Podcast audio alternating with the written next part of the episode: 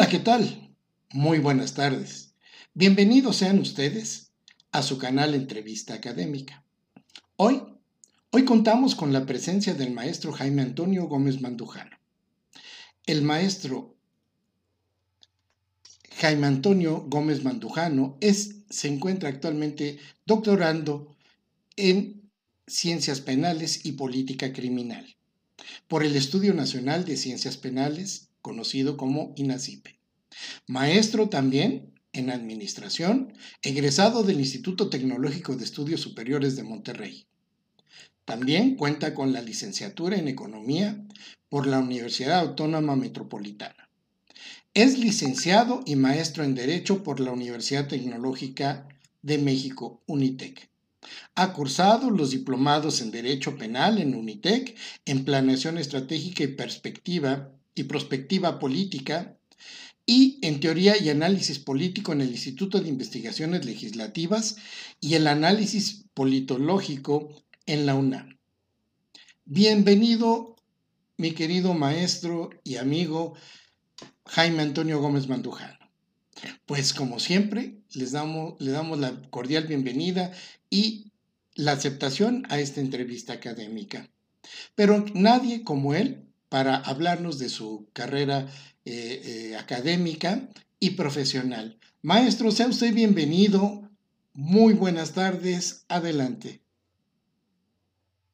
Buenas tardes, maestro Hernández Vega. Muchas gracias por la invitación a participar en la entrevista académica. Gracias por la bienvenida a, esta, a este diálogo.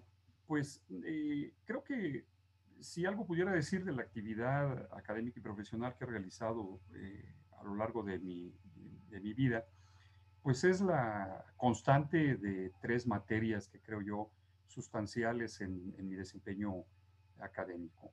Primeramente, un estudio eh, de la retórica y derivado de ella, por supuesto, de las teorías de la argumentación y de su práctica eh, a través del ejercicio de la oratoria, que ha sido una constante en mi vida, en mi vida profesional. Un aspecto importante adicional también es el del estudio de las ciencias económico-administrativas, que es una parte de mi formación académica y que me ha llevado, por supuesto, a desarrollar actividades profesionales en esa rama. Y la tercera, pues la formación en la rama jurídica, que creo yo que también abarca una parte importantísima en este, eh, digamos, conjunto que es el, proceso de formación, que todavía no acaba uno de aprenderlo ni de formarse completamente, pero eh, que ha sido también una constante no solamente en mi actividad académica, sino en, mi actividad profesional. Entonces, eh, creo que sucintamente en esos tres bloques agruparía yo el desempeño de mis actividades en forma general. Muy bien, maestro, muchas gracias. Pues el tema, oratoria y argumentación jurídica en el escenario de los juicios orales. Como usted lo bien lo dijo, maestro, la comunicación es muy importante. entendamos que eh, existe un emisor y un receptor.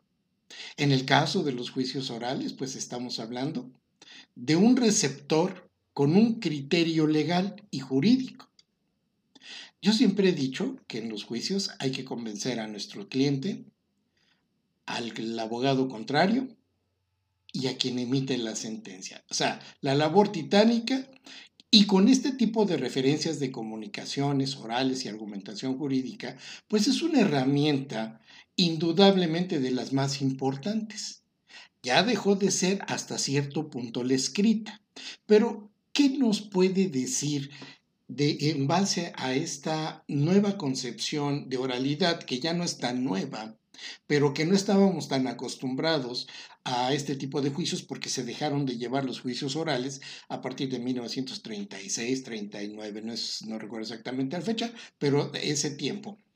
Y haciendo un antecedente, pues nosotros ya contábamos con juicios orales. De hecho, la Santa Inquisición era oralidad, pero por favor, maestro, díganos qué podemos y cuál es el origen, qué podemos esperar y cómo podemos prepararnos para esta nueva forma de comunicación y de convencimiento. Bueno, lo interesante de todo este planteamiento es que la recuperación de la oralidad como un eje rector de los procesos judiciales en todas las materias, no solamente como podríamos idearlo en, una de ellas, sino en, como un transversal en toda la actividad jurídica en las diversas materias. Ya tenemos juicios orales en materia penal, en materia civil, en materia mercantil, en materia familiar, en, algunas entidades, este, los juicios orales en materia laboral, etcétera, etcétera. Pues estamos en un camino en el que estamos recuperando una práctica que tenía muchos años de haberse abandonado, no solamente en el caso de México, sino en términos generales, por un predominio eh, muy, eh, digamos, sustancial, esencial de la escritura en todos los procesos judiciales. Y efectivamente no es nuevo.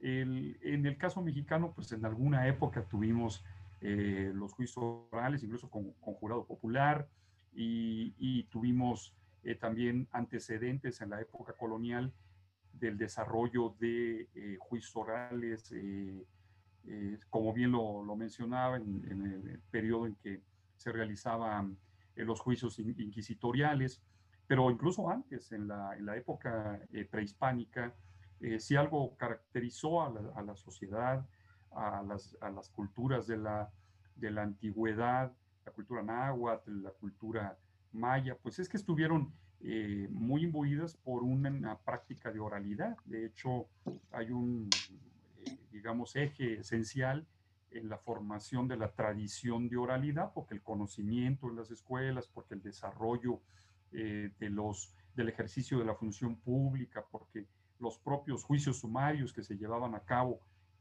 a, las, a las personas que eran sometidos a estos, pues se realizaban en forma pública y se realizaban en forma oral. Pero esto va mucho más atrás en el tiempo. Eh, de hecho, la recuperación del conocimiento que tenemos ahora en nuestra antigüedad, en nuestra realidad actual, se finca en la antigüedad. Es decir, ahora nos regresamos a la necesidad de que el abogado, en términos generales, pues recupere la capacidad de argumentación oral, recupere la capacidad de exponer sus ideas en un proceso público eh, ante un, un juzgador eh, con la presencia de la contraparte, de manera tal que recuperamos de, un, de alguna manera eh, una práctica que encontró sus raíces en las culturas más antiguas, en Egipto, en Grecia, en Roma, y que tenían esta tradición de oralidad.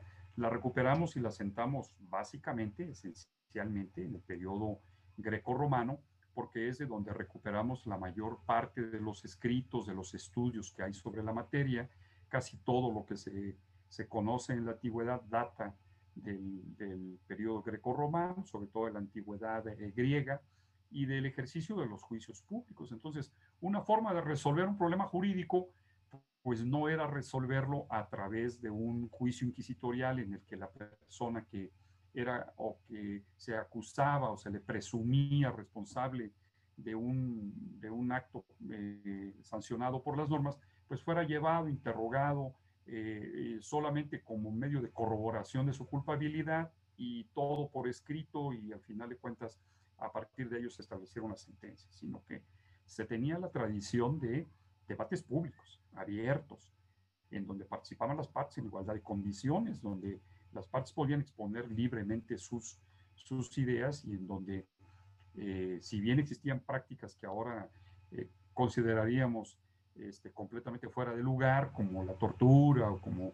este, eh, prácticas que forzaban a la, confesión o a decir la verdad, incluso en el caso de los testigos, si la forma de exposición de los casos, la forma de resolución del problema jurídico partía de una pregunta problemática.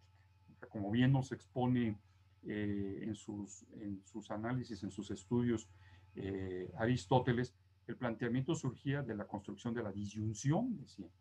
Entonces partía de una, de una pregunta problemática, la cuestión, por ejemplo, la pregunta de, fulano de tal es culpable del delito que se le imputa o a quién asiste la razón en el caso que se está ventilando, a fulano o a sultano. Este planteamiento que tenía, digamos, esta característica de ser una pregunta problemática, constituía el punto de partida de la. Porque a la pregunta de ¿es culpable o no lo es? había la posibilidad de establecer al menos un par de respuestas, una que afirmaba y una que negaba. Y eso era la esencia de la disyunción. Alguien que si estaba obligado o si estaba en posibilidad de decir no es culpable, tenía que sostener su dicho. Y si decía sí lo es, igual estaba obligado a sostener su dicho. Entonces, este planteamiento, a partir de un esquema dialéctico de establecimiento de una pregunta y de una disyunción, se ligaba invariablemente con una noción lógica, es decir, con la construcción de un posicionamiento que adquiría la forma de una proposición y que era trasladada al debate en forma de premisa. Entonces, esta premisa, que regularmente constituía una premisa fáctica, estaba referida a una cierta norma, como lo concebimos actualmente en el derecho. Entonces, si la norma prohibía o permitía, la conducta tenía que ser subsumida, digamos, en esa norma, era una premisa eh, normativa, una premisa fáctica y una conclusión. Y entonces, desde la antigüedad, se tenía concebido, como bien lo encontramos en los primeros analíticos, segundos analíticos de Aristóteles, el razonamiento lógico silogístico. Y entonces, el planteamiento inicial dialéctico se apoyaba en un razonamiento de tipo lógico que tenía cabida esencialmente dentro del discurso eh, retórico que podíamos llamar en este caso discurso argumentativo, dado que el discurso estaba integrado de cuatro partes. Un exordio, que era una, una introducción, una narración, que era la descripción de los hechos, una argumentación en donde se sostenía la propuesta, la proposición central, es decir, la premisa que daba origen a la defensa o a la acusación, y a partir de ello el aporte de un conjunto de pruebas, de pruebas que para la antigüedad podían estar pruebas extrasistémicas o sistémicas, decía Aristóteles, unas que eran propias de la construcción del discurso y otras que eran propias de la actuación judicial. Y entonces entraba en este terreno, digamos, ante una construcción discursiva, un último elemento que era la peroración, que constituía, digamos, una recapitulación de ideas y una exhortación al, jurado para que tomara una decisión al respecto. Entonces, el jurado en la antigüedad griega y romana, pues a veces eran verdaderas asambleas populares, ¿no? integradas por 40, 50, 60 personas, a las que eh, se les tenía que convencer y persuadir para que decidieran en algún sentido la cuestión. Y así es como se eh, resolvían los jueces. Había una serie de prácticas, por supuesto, adicionales que sostenían todo este proceso, pero en general la discusión de oralidad la vamos a encontrar en la tradición griega.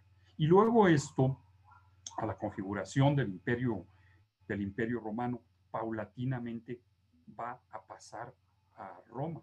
Entonces nos vamos a encontrar que toda esta construcción retórica que data más o menos del año 485 a.C. En, en Grecia, en Siracusa, concretamente, eh, año en que se publica, por decir algo, el primer tratado de retórica, el primer documento referido a retórica, pues a partir de allí la práctica y la construcción de todo un, un, desarrollo eh, eh, que con el tiempo se configurará en un desarrollo teórico muy importante, va a llegar a Roma y en Roma, en el, proceso, sobre todo en la época de predominio de la República, pues va a ser un proceso igual público, de discusión abierta, un, esquema eminentemente adversarial en el que se van a exponer y se van a eh, ventilar los asuntos eh, este, jurídicos a través de una eh, discusión plena del problema y de un posicionamiento de las partes a partir del cual se tomaba la decisión. Entonces, hago un poco esta parte de historia porque nos lo vamos a encontrar vigente en todo el periodo grecorromano. Eh, ya a la, a la, caída del Imperio Romano de Occidente y a la, eh, digamos, paulatina eliminación de la oralidad en los procesos políticos por la, digamos, eh, forma en que se va diluyendo la presencia del Senado frente al, frente al emperador, por ejemplo, la concentración del poder en, un gobernante único, que en este caso es el emperador, sobre todo en la parte del, Alto Imperio, eh, va a ir haciendo también que la parte de los juicios paulatinamente vaya decreciendo en la parte oralidad. El proceso formulario que nos vamos a encontrar ya va a ser, digamos, una memorización de un pequeño eh, párrafo de discurso con el que las partes exponen eh, su causa ante los tribunales y sobre el cual eh, estos van a decidir. Ya no hay un, debate pleno, un debate abierto en donde las partes pueden libremente exponer su, causa. Este paulatino de crecimiento nos va a ubicar luego en la Edad Media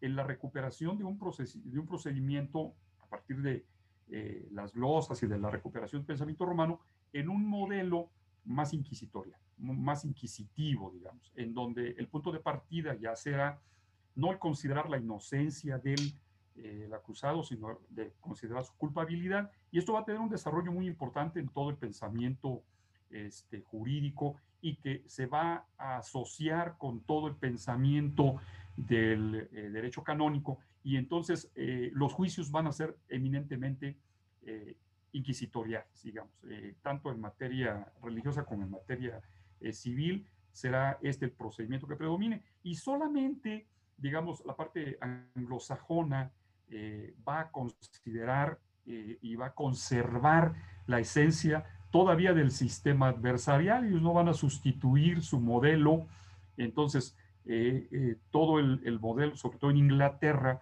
se va a conservar eh, básicamente el esquema adversarial en el, en el, proceso judicial y ellos van a conservar mucho esta tradición.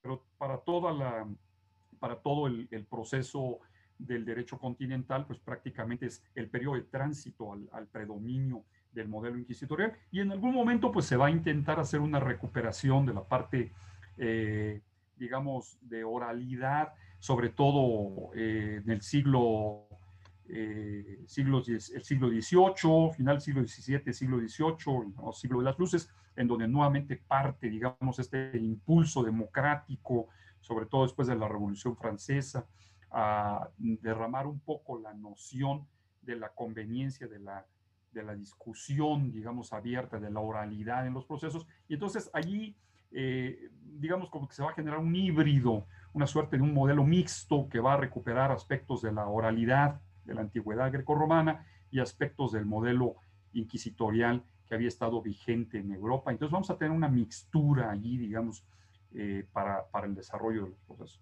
¿Qué, qué pasa con, con la parte de la oralidad? La oralidad eh, es, un, es un, digamos, un modelo para la toma de decisiones que está asociada invariablemente a los momentos democráticos. Es no podemos concebir eh, procesos de oralidad abiertos, públicos, en modelos donde la, el predominio del poder es autoritario o totalitario. Entonces, cuando se establece el totalitarismo, en el momento en que entra el, el totalitarismo o el autoritarismo por la puerta, la retórica y la oralidad se van por la ventana. Eh, tiene que operar modelos en donde la, democracia pervive, predomina, para que entonces haya recuperación de la práctica de oralidad. Eh, no solamente eh, hablo en el terreno político, porque los propios los gobiernos democráticos son más abiertos a la discusión, a dar cabida al pluralismo, a dar cabida a las opiniones diversas, a permitir el debate público y que eso eh, se derrama hacia otras áreas de la actividad. Entonces también al impulso de la, de la democratización política, pues va aparejada la democratización en buena medida en los procesos judiciales, en el sentido de que hay reivindicaciones importantes de derechos, eh, recuperación de libertades. Y entonces bajo ese esquema, nuevamente es posible que la oralidad tenga cabida en los procesos. Y eso es, digamos, el impulso que hemos tenido en, todos los modelos, eh, en todos los sistemas eh, jurídicos en, Europa continental, en, Occidente, en América Latina, por supuesto, y un impulso que vamos a encontrar a partir de la segunda mitad del siglo XX, sobre todo después de la Segunda Guerra Mundial y que hay, eh, por supuesto, una modificación importantísima de las constituciones europeas para incorporar derechos eh, eh, que van a integrar ya las constituciones, que se van a convertir en derechos fundamentales y que van a permitir que a este impulso haya una construcción de tribunales constitucionales, una posibilidad de que esos tribunales, este, digamos, custodien el cumplimiento del texto constitucional y, por supuesto, trabajen mucho en, en la protección y reivindicación de derechos. Y entonces, esto va llevando y empujando paulatinamente a que se recupere el modelo anterior, un modelo en el que las partes concurrían de alguna manera en igualdad de condiciones, eh, con ciertos esquemas de protección, por supuesto, en algunas materias, pero en una, de una forma más, más eh, libre, más eh, equitativa a participar en los procesos. Y entonces nos vamos a encontrar nuevamente con un impulso que empieza a ser, digamos, resultado de toda esta avalancha de transformación este, democrática que se ha generado eh, en el orbe, sobre todo hablamos de, Europa, de Europa eh, continental, de toda la parte eh, latinoamericana, y que a el impulso de todo esto vamos a venir encontrando cómo las constituciones de los países latinoamericanos se van a empezar a modificar, los procesos judiciales, sobre todo en la materia penal, van a empezar a cambiar muchísimo a partir de finales de los años 70, los años 80, se van a empezar a instaurar los juicios orales, se van a recuperar estos modelos democráticos. Nosotros en México vamos a entrar un poquito, digamos, retrasados a este proceso, mientras ya algunos países desde finales de los 70, de los 80 ya habían modificado sus sistemas. Nosotros vamos a tener estas reformas hasta, hasta 2008, por ejemplo, en la materia penal, eh, en la materia este, civil, mercantil, eh, pero estos esquemas, eh, digamos, vienen siendo resultado de un impulso en la recuperación de estos procesos. Entonces, ¿qué importancia tiene ahora hablar de oratoria, argumentación? Pues es, digamos, un elemento de suma importancia, porque ahora estamos nuevamente en procesos políticos que tienen eh, pluralidad, en donde hay un impulso de la sociedad al respeto a los diferentes derechos, eh, fundamentales de los seres humanos, respeto a las diferencias, un amplio espectro de cobertura y de protección de la pluralidad, un amplio espectro de protección de los diferentes posicionamientos, de las diversas maneras de pensar, y nos tenemos que estar muy abiertos a, hablar de todos los temas, a hablar de todas las cosas sin temor, a, abrir eh, la discusión pública a los temas que son esenciales. Y ya lo estamos y lo vemos en la actividad eh, política, lo vemos al interior de las organizaciones, en las empresas, incluso en el terreno eh, religioso vemos cómo las diferentes eh, formas de culto religioso van aprendiendo estos modelos de ecumenismo, de cierto grado de coexistencia, de intercambio, de, este, de comunicación, de diálogo público, y ya no hay eh, tanto, digamos, el modelo cultural que nos enseñaba a marginar, a segmentar, a seccionar, a rechazar, sino más bien bajo un criterio más integrador. Y estamos viviendo esta misma lógica en la materia judicial, en donde los procesos empiezan nuevamente a recuperar, a hacer valer derechos, obligaciones de las partes, a tener un nivel de coexistencia mucho más plural, mucho más abierto, mucho más este, respetuoso de derechos y que permite en un momento dado exponer mejor y ventilar mejor los procesos, eh, los problemas eh, jurídicos.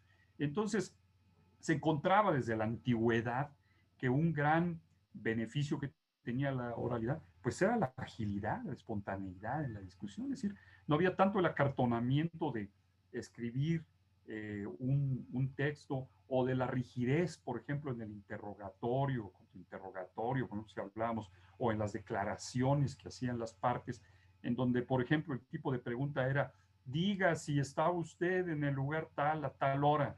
Decía, no, pues no, pues no, no estuve. Y entonces eh, ahí en el acta quedaba consignado, que dijo que no.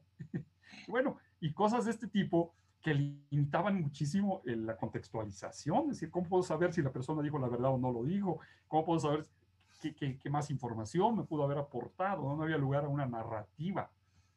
Y bueno, la oralidad viene a darle esta espontaneidad, digamos, esta frescura al, al proceso, porque al preguntarle a la persona, diga si hizo y qué hizo ese día, pues me puede narrar, ¿no? Me puede contar lo que hizo y esto le, me da mucha más frescura y me da la posibilidad de saber si está entrando en contradicción, si está diciendo mentiras O sea, hay otras cosas, pues, que no estaban en ese modelo y que se recupera ahora. Pero todo este proceso, como bien lo mencionaba este maestro Hernández Vega, pues el problema está en que hace muchísimos años que dejamos nosotros de tener juicios orales en México y sin embargo se siguió formando en las universidades los abogados, se siguió estudiando en México. Para allá por el siglo XIX, pues había en la Escuela Nacional de Jurisprudencia grandes maestros de elocuencia, así se llamaba la materia, ¿no? Uno de los grandes maestros, don Ignacio Manuel Altamirano, por ejemplo.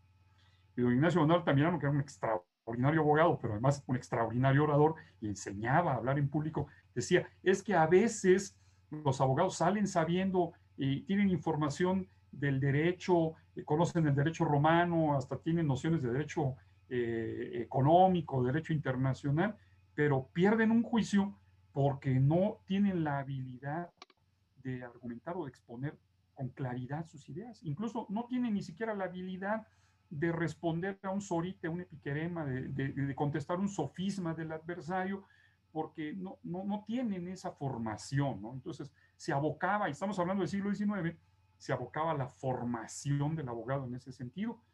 Nos quedamos, por supuesto, con las universidades que no forman a sus abogados en este terreno.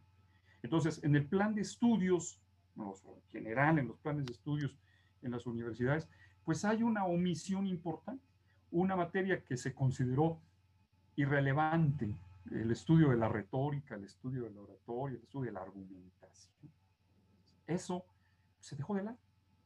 Prácticamente eh, el abogado se forma más en la lógica de que va a salir eh, para llegar a un despacho en donde cuando tenga necesidad de escribir una demanda y, le digan, oye, necesito hacer una demanda, ah, mira, mira, búscate ahí en el expediente, hay una que hicimos hace seis meses, más o menos en los mismos términos, tú nada más fraseala, y entonces saco la demanda y la escribo en el mismo sentido, en el mismo sentido en que estaba la otra, nada más cambiando las fechas, cambiando los nombres y algunos de los hechos, pero ya siguiendo el modelo, digamos, este formato, este machote del argumento.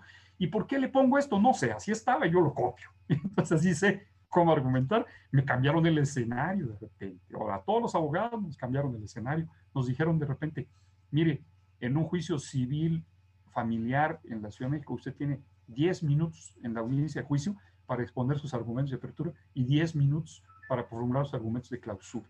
En el juicio oral, en materia penal, usted va a tener una intervención con un eh, discurso de apertura y con uno de clausura. Y así, en todas las materias nos dijeron, va usted a exponer en, un, en una intervención oral de 10 minutos. Por supuesto, la ley no dice pronunciará usted un discurso, pero está subsumido. Y fíjense lo interesante, maestro, que lo que pasó con esto es que nos quedamos con una noción equívoca de la retórica. A, mí, que me toca en muchas ocasiones impartir clases, impartir cursos y que dedico buena parte de mi actividad académica a la enseñanza de la retórica, la argumentación, la oratoria, eh, cuando a veces este, eh, eh, platico sobre esos temas, no falta el comentario que me diga, ah, eso es para engañar, es pura mentira, es pura verborrea, porque la noción con la que nos quedamos de retórica era del discurso político, pero el discurso político en el periodo autoritario totalitario. Entonces, el discurso tenía un fin propagandístico. Entonces, estábamos acostumbrados a escuchar unas largas cantinfladas, ¿no? Entonces escuchamos una perorata de un político que decía mucho, que hablaba mucho, pero que no decía nada.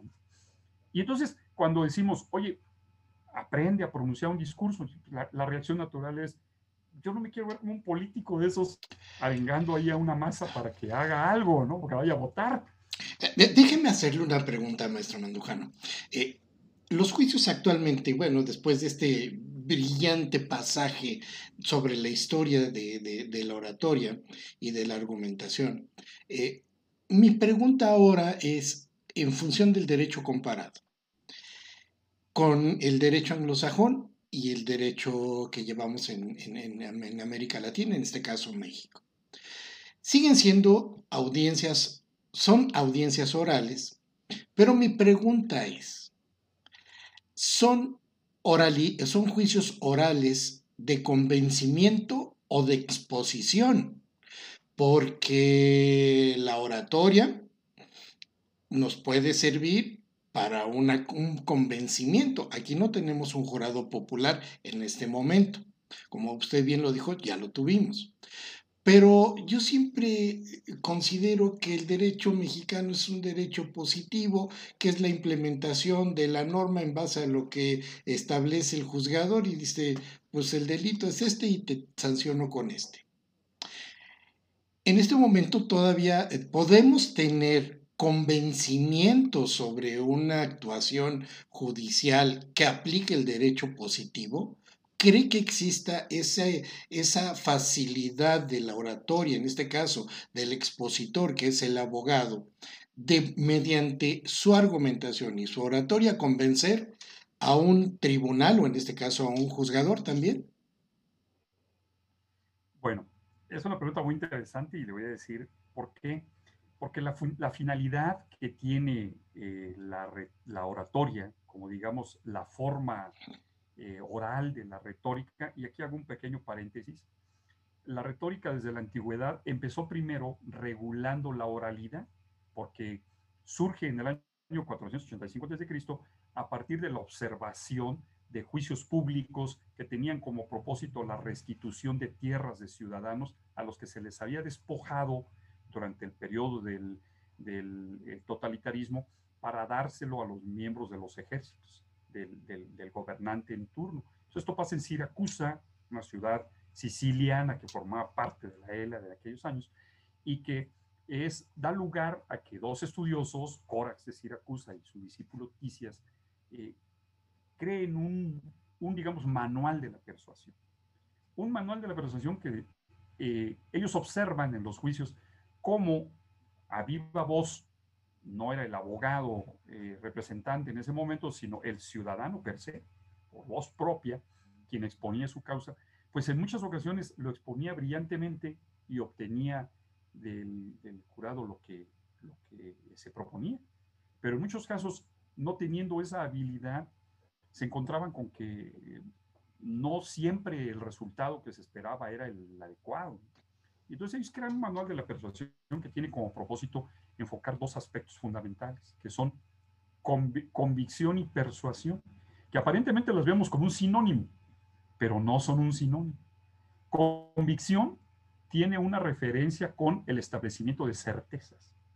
Es decir, a una persona se le convence cuando se le demuestra que lo que se le está diciendo es verdadero o tiene ciertos visos de veracidad, porque está sostenido en una prueba, en un soporte, y permite en un momento dado que diga, bueno, pues sí, puedo entender que esto es como me están diciendo que fue, porque aquí está la evidencia que sostiene este argumento.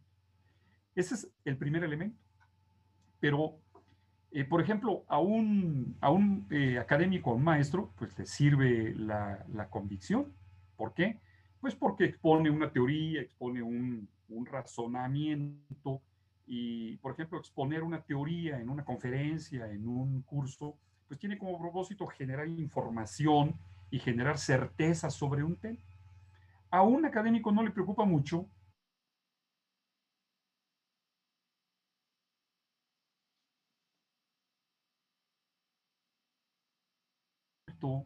pues sí le interesa mucho mover a la acción, es decir, el que habla en público y establece razones para generar certezas, también quiere que las personas actúen en consecuencia. Entonces, el otro elemento que es la persuasión es fundamental porque se puede generar base de convicción, pero no mover a la acción. ¿Y cómo se mueve? Cómo, ¿Para qué mover a la acción? Para que la decisión vaya en el sentido que se pide sea realizada. Entonces, ¿a qué está obligado el abogado? ¿A qué está obligada las partes en un juicio? Primeramente, a sentar bases de convicción. Es decir, porque va a establecer una propuesta de solución al problema, va a establecer una narrativa de hechos y va a sostener toda la, la proposición de la narrativa con la prueba. Esto es generar base de convicción, de generar certezas. Ahora, tiene que em, impulsar además a que el auditorio, en este caso, actúe en consecuencia. Pero no hay que perder una persona, o puede ser un millón o más, y que el auditorio en la materia judicial, pues es primeramente el juzgador y después las contrapartes, el público asistente, pero al que tengo que convencer de lo que estoy diciendo es al juzgador. Y tengo que procurar que se incline a tomar la decisión en el sentido que se le plantea.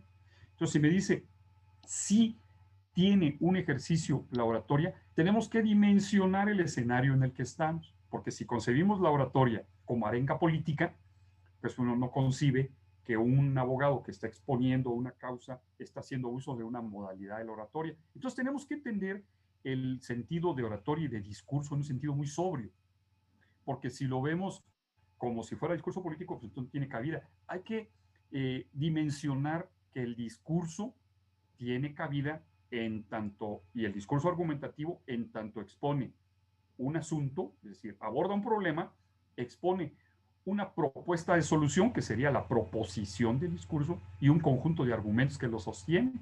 Pues eso es lo que hace el abogado.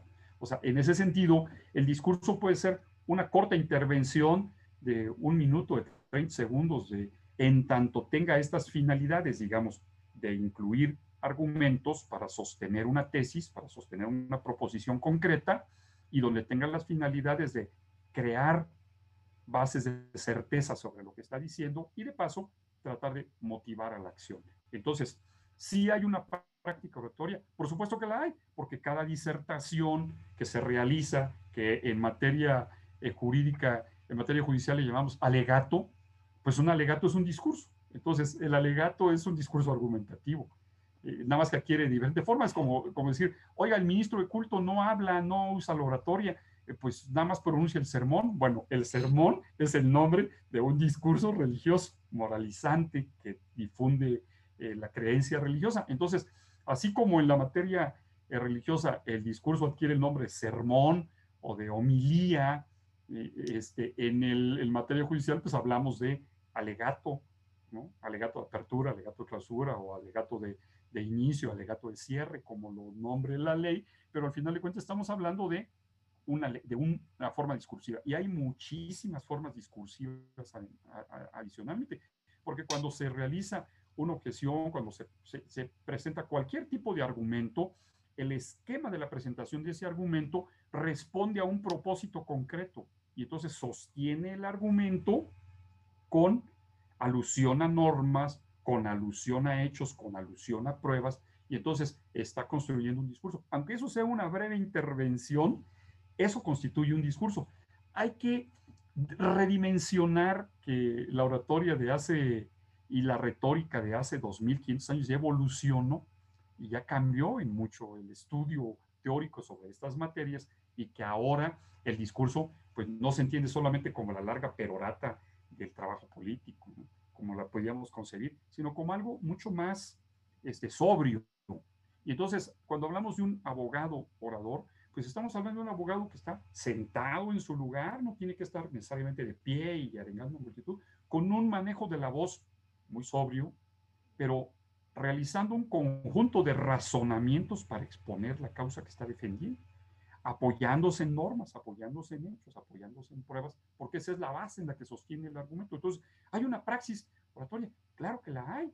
Lo que pasa es que a veces concebimos, en términos generales, le, le comento maestro, que eh, la oratoria tiene que ser necesariamente así, una persona puesta de pie ante un meeting, grandes seguidores, un público enorme y un discurso con grandes movimientos de manos y con grandes cambios en la voz. Y no pensamos en la disertación que realiza el abogado o eh, eh, la homilía del ministro de culto o la disertación del maestro. Un profesor de manera cotidiana en su clase diaria realiza un discurso académico, es decir, está realizando, siendo uso de la oratoria académica porque está eh, hilvanando un conjunto de conocimientos para transmitirlo a sus, a sus alumnos. ¿Cuál es el referente? Eh, el tema. ¿Cuál es la proposición? Lo que busca con exponer el tema. Es decir, hoy quiero que comprendan cuáles son las bases del juicio de amparo, entonces voy a disertar con mis alumnos explicándoles cómo es el juicio de amparo. Bueno, ¿Cuál es el propósito? Sentar bases de convicción, de conocimiento en ellos sobre el juicio de amparo, es el propósito del discurso, y realizo toda una disertación que me puedo apoyar utilizando un pizarrón, una presentación, eh, algún eh, video, algo más, para sostener toda esta construcción argumentativa y ahí está haciendo el discurso. Entonces, si me dice un profesor universitario, un profesor de primaria, es un orador, claro que es un orador. Y un ministro de culto, pues también es un orador. Y un eh, vendedor, un agente de ventas que se sienta con su cliente a platicar en una venta directa y a, hablarle de las bondades del objeto. Mire, un vendedor de vehículos, un vendedor de maquinaria, este, un vendedor de, de, este, eh, objetos de consumo, de bienes de consumo o un vendedor de servicios, pues hace también una labor de orador. Es, un, es, una, es una modalidad más de la oratoria. Y mire, maestro, incluso llegamos hasta las celebraciones, recién terminamos las festividades de Navidad, Año Nuevo. La persona que hace uso de la palabra para este, el brindis de Navidad o el brindis de Año Nuevo o el que se para en la fiesta de la quinceañera, el papá, la mamá a pronunciar un mensaje o el amigo que se levanta en la, en la, en la boda de los amigos a hacer el brindis, pues quien hace este tipo de intervenciones orales hace uso del oratorio. Y si vamos a la junta de padres de familia de la escuela de nuestros hijos y nos paramos y hacemos uso de la palabra para exponer alguna preocupación, alguna idea, estamos haciendo uso del oratorio. Entonces, ¿en, qué nivel está transcurriendo el discurso? El discurso es algo que ya está en nuestra vida cotidiana. Simplemente eh, hasta el, aquel que pretende este, enamorar a una, a una mujer y, y se dirige a ella este, eh, con, con, frases que le hacen obtener, digamos, el aprecio de esta mujer, está haciendo uso del oratorio. Y, para, y se los pongo a veces en ejemplo de eh, en, la, en, la, pareja cuando se quiere realizar una actividad, ir al cine o ir al, o ir al, al teatro y discutimos a dónde vamos, al cine o al teatro, y lo, y lo argumentamos, allí tenemos un esquema discursivo dialógico. Hay una suerte de intercambio. Entonces, para muchos teóricos del actual estudio de la retórica, esos esquemas dialógicos, esos esquemas discursivos son parte de nuestra vida cotidiana. El discurso es parte de nuestra vida cotidiana. Nosotros no nos damos cuenta de que estamos haciendo uso de formas retóricas. Entonces también cuando me dicen, ese es un argumento de corte retórico, pues, eh, pues todos los argumentos que presentamos en la vida son de corte retórico. O sea, no, pero asumimos que una parte digamos, discursiva que pudiera ser tramposa, falsa, que pretendiera engañar, aquella que tiene doblez, aquella que quiere sacar provecho, eso es lo retórico y es una falsa concepción. Entonces, ¿cómo está la vigencia de este tema? Pues es evidente, ¿no? En todas las actuaciones judiciales. Incluso le voy a decir, maestro, que la retórica vista ya no solo como una ciencia del lenguaje que se ubica en la parte de la oralidad, sino en la parte de la escritura, pues muchos de los géneros discursivos como los géneros literarios, la novela, el cuento, pues son géneros retóricos. Y en materia judicial, la demanda, la sentencia, son géneros retóricos y tienen estructura discursiva. Entonces, aunque sea escrito, hay una regulación retórica en la estructuración de los textos. Entonces, está muy metida en todas las esferas de nuestra vida. Claro, lo que necesitábamos era que se dieran, digamos, estos parámetros de normalización, establecimiento de la regulación normativa de los procesos judiciales, para que entonces tomara eh, forma eh, la oralidad nuevamente en el regreso al, al, desahogo de los problemas jurídicos. Y poco a poco, conforme esto se vaya haciendo una práctica cotidiana, se van a ir, creo yo, este, va, a tomar, va a sentar sus reales nuevamente la oralidad en los procesos y va a permitir que se vayan flexibilizando muchos de los procedimientos que actualmente limitan esta parte. Yo, yo déjeme decirle, eh, maestro, tocó dos puntos importantes, ¿no? bueno, todos son importantes, por eso hasta no he interrumpido porque me parece muy grato una exposición como la que usted hace. Es un gran orador aparte de eso, ¿no? Entonces, eh, déjeme, déjeme ponerle... Eh, Usted hablaba de los académicos, en este caso de los maestros, de los maestros expositores en un aula, en un salón de clases, donde hemos vuelto por estos medios electrónicos a la cátedra. Prácticamente ya no hay un intercambio tan fluido. Algunas plataformas sí lo permiten, otras plataformas no lo permiten, pero hemos venido nuevamente a escuchar, a aprender escuchando. eh, eh, hemos dejado de ser un poco de visuales. Estos medios nos han llevado a dejar de ser visuales en el sentido de estar en el salón de clase, de estar viendo. Nos hemos puesto a aprender escuchando. Eh, para mí es muy importante y también decirle o considerar que un académico es un actor dentro de un salón de clase. Y lo hago en referencia a la exposición que usted hacía de, eh, de, Roma, donde probablemente quien sufría el daño o quien tenía que exponer el caso no era un buen actor. A manera de convencer, porque usted bien lo dijo, bueno, puede estar uno sentado, como es el caso actualmente de nuestros juicios orales, puede usted estar bien sentadito y con la voz modular y convencer. Pero no es lo mismo tener una libertad física que inclusive hoy cuando entrevistamos o cuando eh, generamos una, eh, un interrogatorio a un testigo o, eh, o, al mismo, este, a las mismas partes, pues obviamente uno visualiza su actuar frente al jurado. Eso también va a determinar muchas cosas. Pero en función por parte del abogado y del maestro, son, deben de ser buenos actores. En nuestro sistema es un poco acartonado, como lo platicábamos antes de, fuera de, de, escena, lo platicábamos que yo siento el proceso mexicano, penal sobre todo, eh, muy rígido todavía.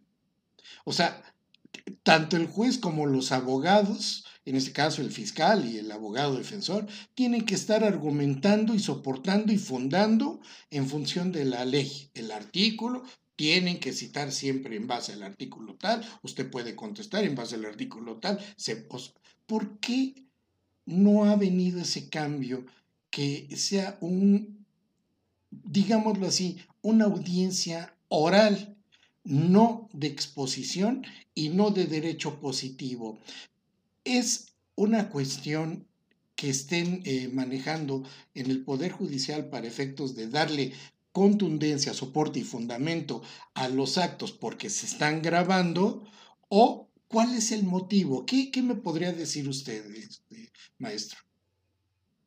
Bueno, yo lo que percibo en términos generales es que una de las precondiciones, digamos, que debe de existir para que la oralidad establezca verdaderos debates es que los debatientes estén formados en la parte del conocimiento de la técnica retórica y particularmente de las técnicas retóricas vinculadas a la oralidad, entiéndase de la oratoria.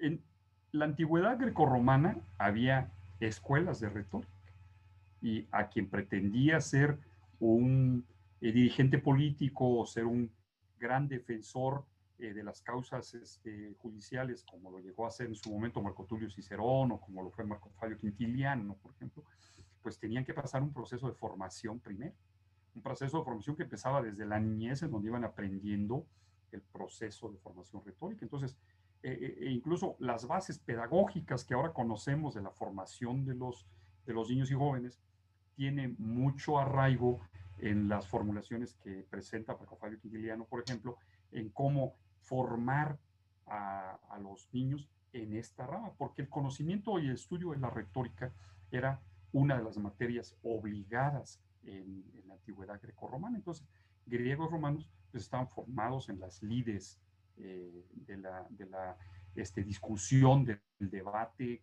oral, porque ese era el común denominador en todos los espacios en donde participaban. ¿Qué pasó con, con nosotros? que perdimos esta, digamos, habilidad de oralidad, que perdimos la formación de oralidad. De repente el nuevo escenario nos vino a poner ante la obligación de juicio oral. Y entonces obliga no solamente desde la perspectiva de la persona a mantener ciertos esquemas de eh, rigidez, digamos, en la parte de la forma de proceder.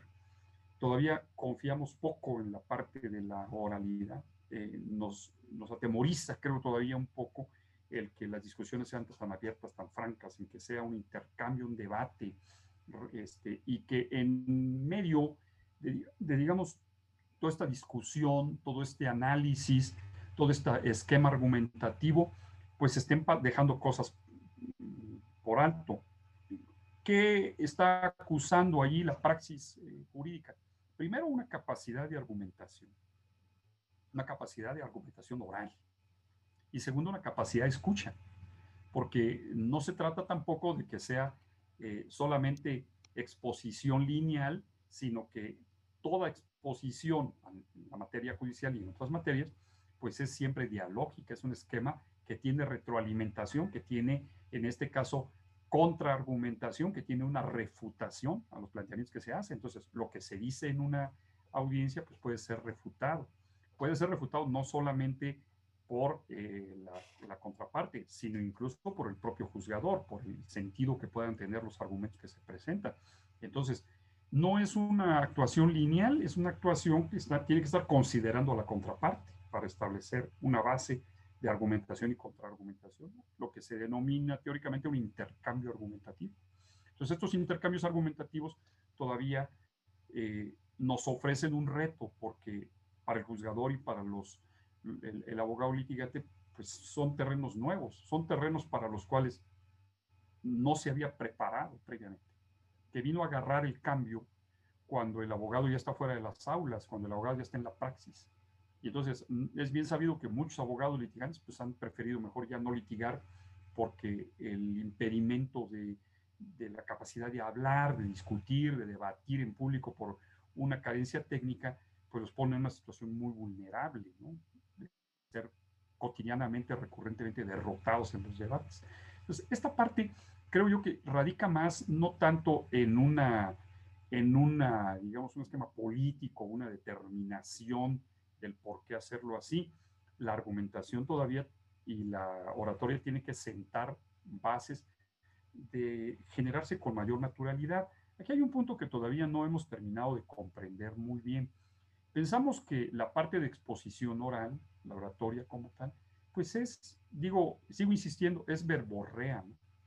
No, eh, relacionamos mucho la idea de que la exposición oral, la oratoria, es exposición fundamentalmente de ideas, es, es exposición fundamentalmente de argumentos. Entonces, ¿qué constituye un argumento en materia judicial? Pues básicamente tres ejes fundamentales, que son para la teoría lo que podríamos llamar eh, la, este, teoría del caso, por ejemplo, que son las normas, los hechos y las pruebas. Un problema para que sea un problema jurídico, pues tiene que referir hechos a normas, de entrada. O sea, si una persona y otra discuten en las calles y se dicen toda clase de improperios y cada quien se va a su casa, pues hay una disputa ahí, hay un, hay un problema, pues. Pero no es un problema jurídico porque no está referido a una norma. El problema jurídico se va a constituir al momento de que pasen, por, por ejemplo, de las palabras a las manos y uno de ellos esté lesionado. Entonces, ahí ya puede ser un problema que puede encontrar reflejo en una norma.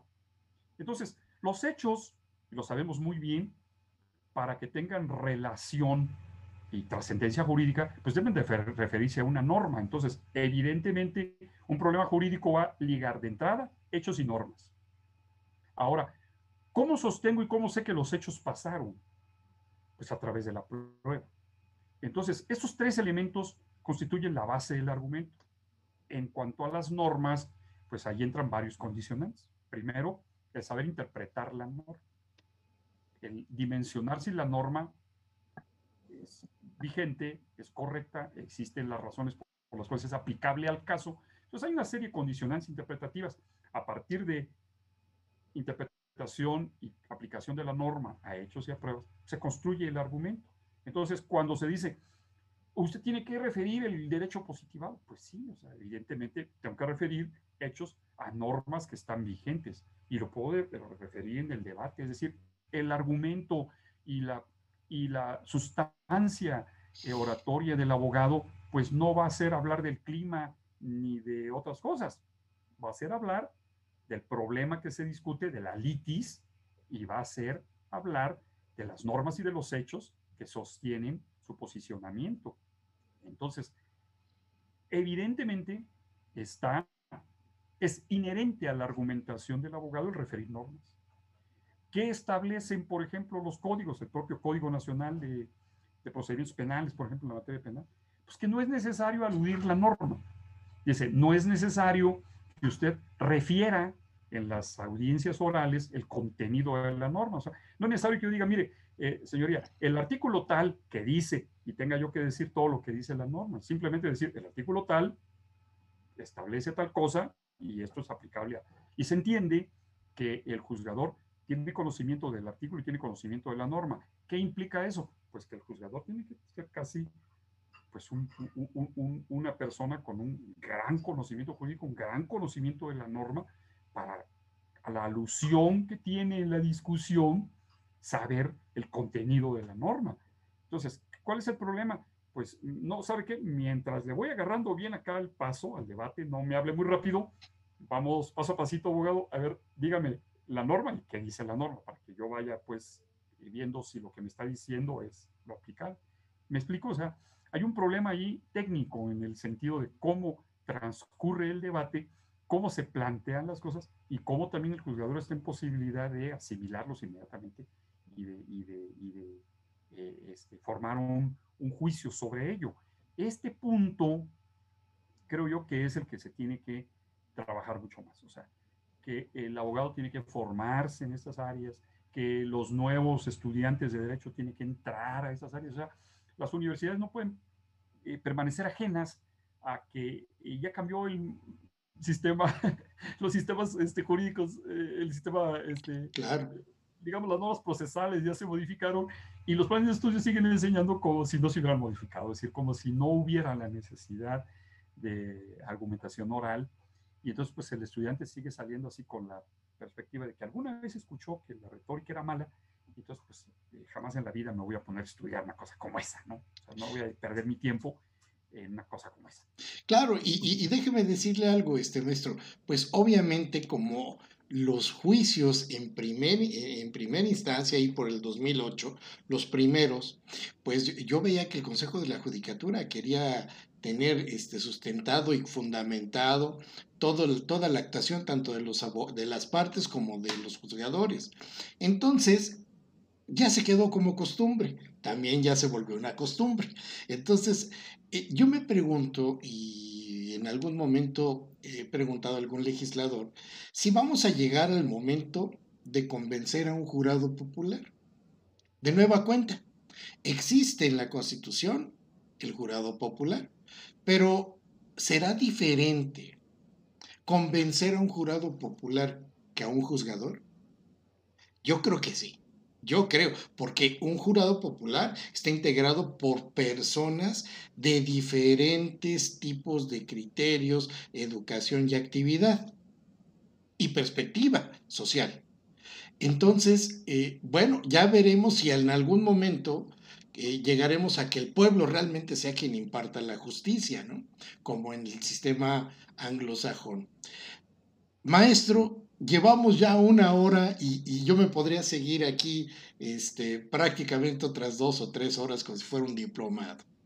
Quiero invitarte de nueva cuenta para que podamos extender este tema, pero también quiero pedirte, eh, eh, yo sé que tú tienes tu, pues, tu escuela, entonces, no sé si nos pudieras dar datos donde tú impartes este tipo de, cursos, diplomados, para aquellas personas que están interesadas en desarrollar esta parte de la oralidad, la oratoria y la argumentación, este, puedan acudir contigo. No sé si tengas algún correo, alguna página que nos puedas proporcionar.